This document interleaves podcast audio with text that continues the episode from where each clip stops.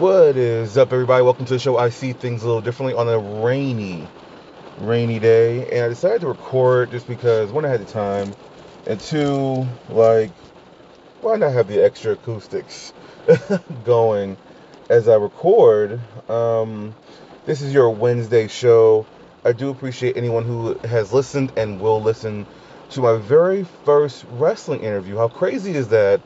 This transformed into a wrestling podcast uh, right as Cold Conscious was departing. Uh, even way before he departed, because I started doing more shows on my own, and I really got the podcasting bug.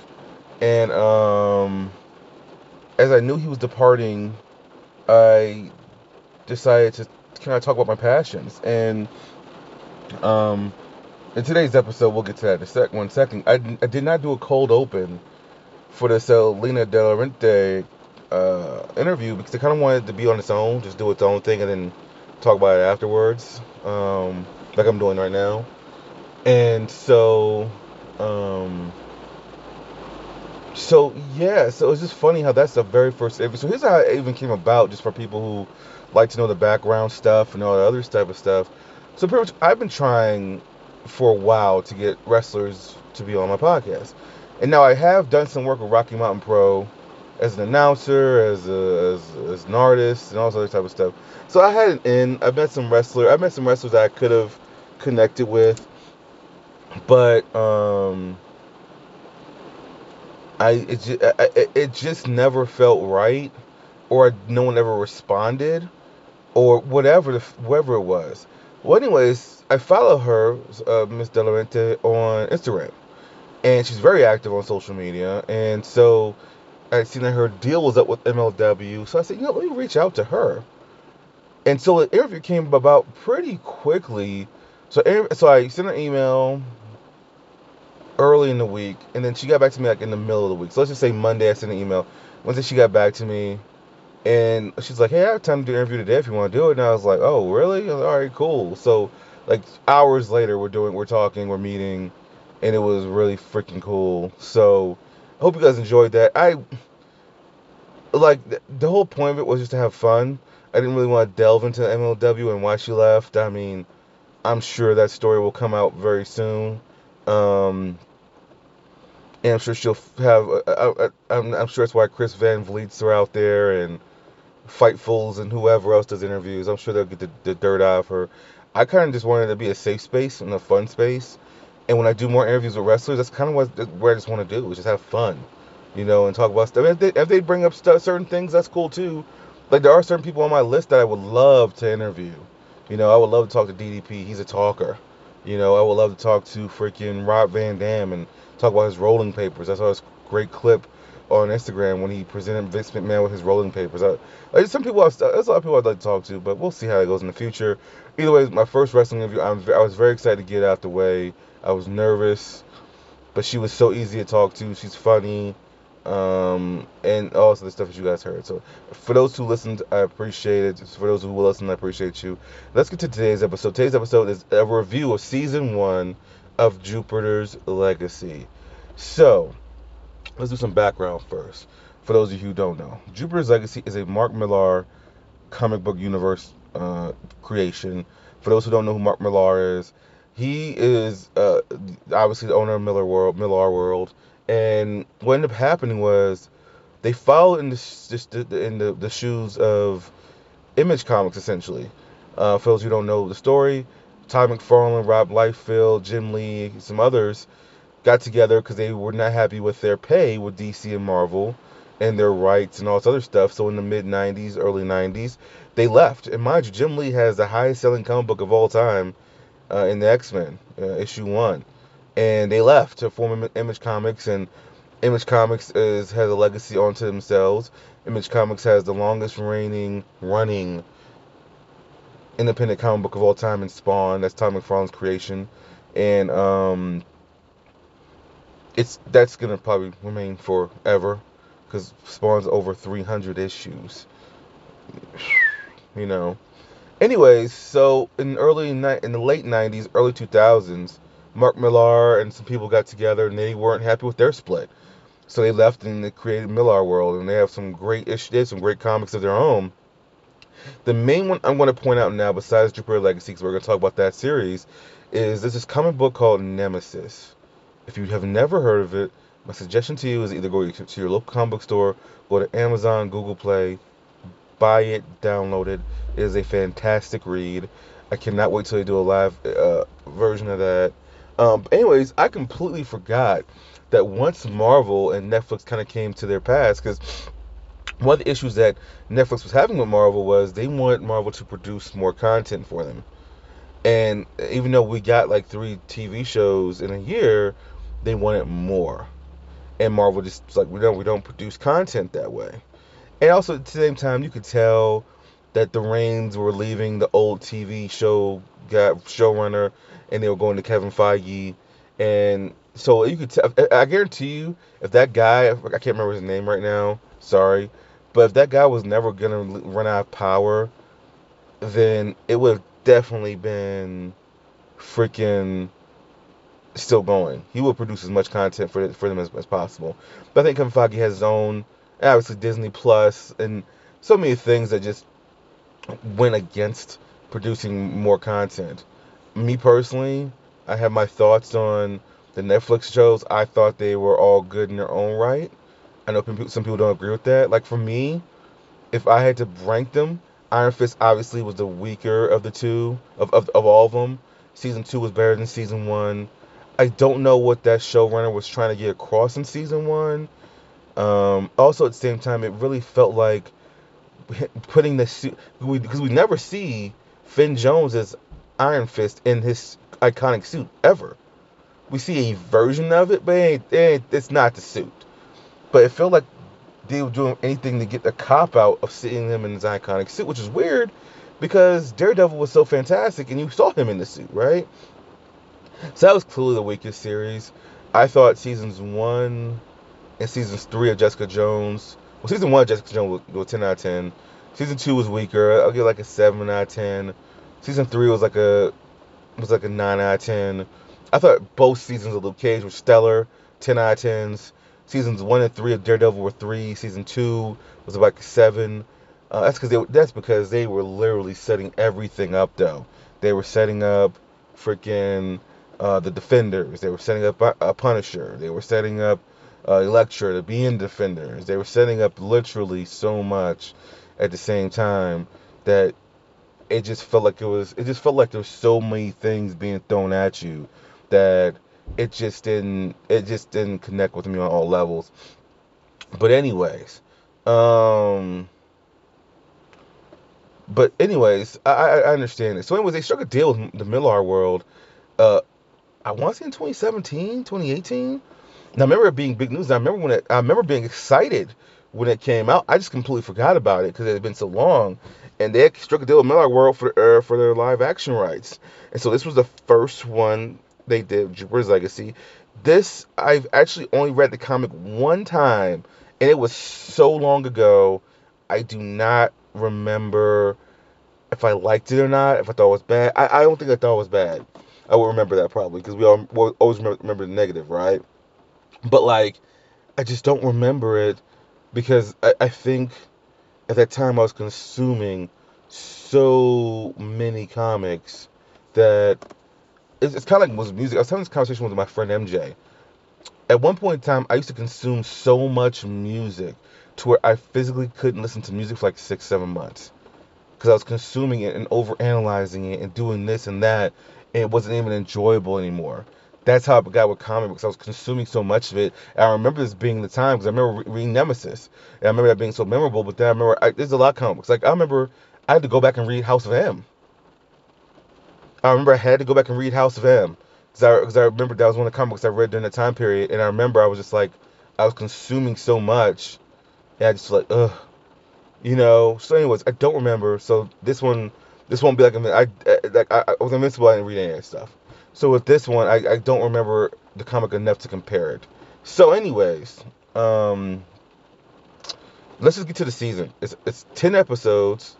They go about fifty minutes. I think uh, Josh Duhamel, Duhamel, Dum- Duhamel. If I, I'm sorry, I'm not, I know I pronounced his last name right. I think he's a good actor. I like it. I like him because he he has range. He can do the rom coms. He can do the comedies. He can do the serious stuff. So to see him to play this this this this character, this this lead character, this conflicted character, is very good. Pretty much the story of the entire season is you see the origin story, and it's done in a in a very fun way. I really enjoyed it. Like what what they've done, Netflix has done with some of their creations have been have been good. Like Witcher literally is like starting you at where you are in the story to get you, and then it goes backwards, and you get confused about where you are in the story until they drop one little scene. Then you're like, then you're like, okay, cool, I know where I am. This is kind of similar, where like certain episodes are focused on certain characters to see where they were in the story during this part of the origin story, but like it's it's actually pretty pretty interesting how they did it. So, anyways, um, pretty much these are heroes that are around for forever, and they have a code. They built a code when they first came together in the 1950s, 1960s of they won't kill. So it's like a justice society thing or whatever, right? Air quotes. And so, anyways, um, as they've getting older, the rules change. The villains no longer want to go to jail. The villains like, look here, you gotta kill me, mf'er. And so, they, so as the younger people with powers are coming up, they're they're losing their lives over this code, and that brings up a good question: Does the code still stand if no one follows it? And how many people have to die for this code? So it's very interesting how they go about it because now you- you're, you're focusing on the parents trying to teach the kids, but you see the parents just as conflicted because they're losing these young kids, you know, and obviously that's a huge thing when you start losing kids and can these kids believe in your code and blah blah blah and this that and the third. And so um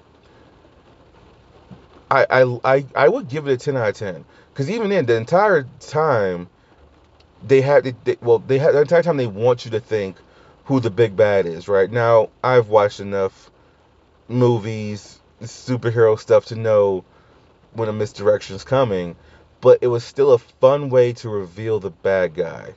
And so that's the thing that's the only problem i have right now is i'm trying to think of their names but i don't have their names because i'm trying to think about about about because like if i were to write notes down it wouldn't be natural. But anyways the brother of the of the main character is you, you can see that they have this complicated relationship their entire life built of jealousy built of lack of father's love and all this other stuff. Or, or it's a father's love but it's a conflicted father's love as he treats them differently as one is seen as the golden child the other one's seen as just a stick man. And obviously those are things that uh, people um, go through in life well anyways um, he is by his brother's side this entire time. He can read minds, except for his brothers. Um, and he's the most powerful telepath essentially, but he can't read his brother's mind. And the thing about it though is, is like the thing, other thing I've really liked about this story is, you have these characters that just drop in for an episode or two that you don't know anything about, and they're killed off. Like the brother's daughter gets killed by the by the, the brother kills his own daughter, and so, but you don't know much about her. You don't know where her mom is. You don't know you don't know what happened to her mom. You just know that he loved the mom, but you could tell that they were estranged. The daughter was looking for um, her own her, her own way. Um, they had beef, obviously, and towards the end, now get to that in a second. The end, um, he has to kill her because she knows a secret, and so, um, but you don't know much about this. You don't know. You know she's a badass. You know she's a, a, a ninja sword fighting telepath that can kick, that can kill you, but you actually don't know anything about her. Same thing with the, the same thing about um some of the side characters. You just don't know them. You know, it, I, I and I like that though. I, I I know people are all about everyone. Everyone is a screenwriter now. Everyone has to know about character development and all this type of stuff. And it's like not and not everything. Uh, not not everybody has to have character development. Some people it's best if you just because it, help- 'cause to me it helps shows how ruthless the brother is and how and how you don't you think you know his end game, his end plan, but you don't really know. Is it to kill the brother? Because the brother is the most powerful one of them all. Can he kill him? That is that's kind of like the key there. Is like what what do you you, there's so much mystery left. And to me, I liked it that way. And like, you still don't know. And there's, there's this other character named George, right, who betrayed the the society early in his in their careers because he stopped believing in the code. But he is a non-factor in the future. You see him in the past. You see how close he is with with the, the with the main character and how him and the other brother brother just don't get along and et cetera, et cetera. You don't see him in the future. And even when you think you see him in the future, my theory is that's not even the real person you see because it's the brother manipulating what he wants them to see. So I'm just like, holy crap! Like you don't know where anybody is. You and, and it's, you actually don't really know. So I'm very curious, especially now that the world's really beginning to open up. I'm really curious to see, like, where where we go, where they go from here, in in the in the next season. Now, obviously, the, the series is gonna have to wrap up with those two fighting, coming to blows, and and choices being made, etc. So we know that's inevitable. However, um, it, it it's it's still intriguing to me. I thought they did a great job with it. Um, especially since these characters aren't iconic characters. They can become iconic characters now based off the show. This will make people. I was just in the comic book store today, and the first uh, issue of, of, of Invincible, I think it's like a 9.8 grade, was $4,000. That's just going to go up. Someone's going to meet, someone's going to buy that. Someone's going to meet them meet Robert Kirkman. Invincible's already been renewed for two seasons. That will then just raise the price up. These, this is the same thing happened with these characters. This show will make them even more this will make them even more especially as as i'm recording this i just heard that dc is downsizing. Dc's not going out of business or anything but they're downsizing heavy to under 25 issues a month. I mean we all, we all knew the comic industry was kind of dying. It can always have a it can always have a renaissance but i will say this talking on that really fast it can have a renaissance, but you have to one stop doing so many freaking reboots. Two, there's so many else world stories going on. Why can't you just stick to the main main timeline for a little bit, you know, and then go to these extra things that you know mean something? I, I don't know. Just to me, that's a whole other but can of worms we won't we won't even get into. But anyways, I will give this season a 10 out of 10. I like the acting.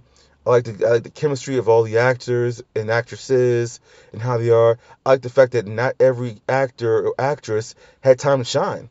Like the daughter of the black character, and I hate saying this because I don't know, I just don't know their names. But I knew writing notes down. I, I first of all, when even when I had the thought to review this, it was at the very end of season one.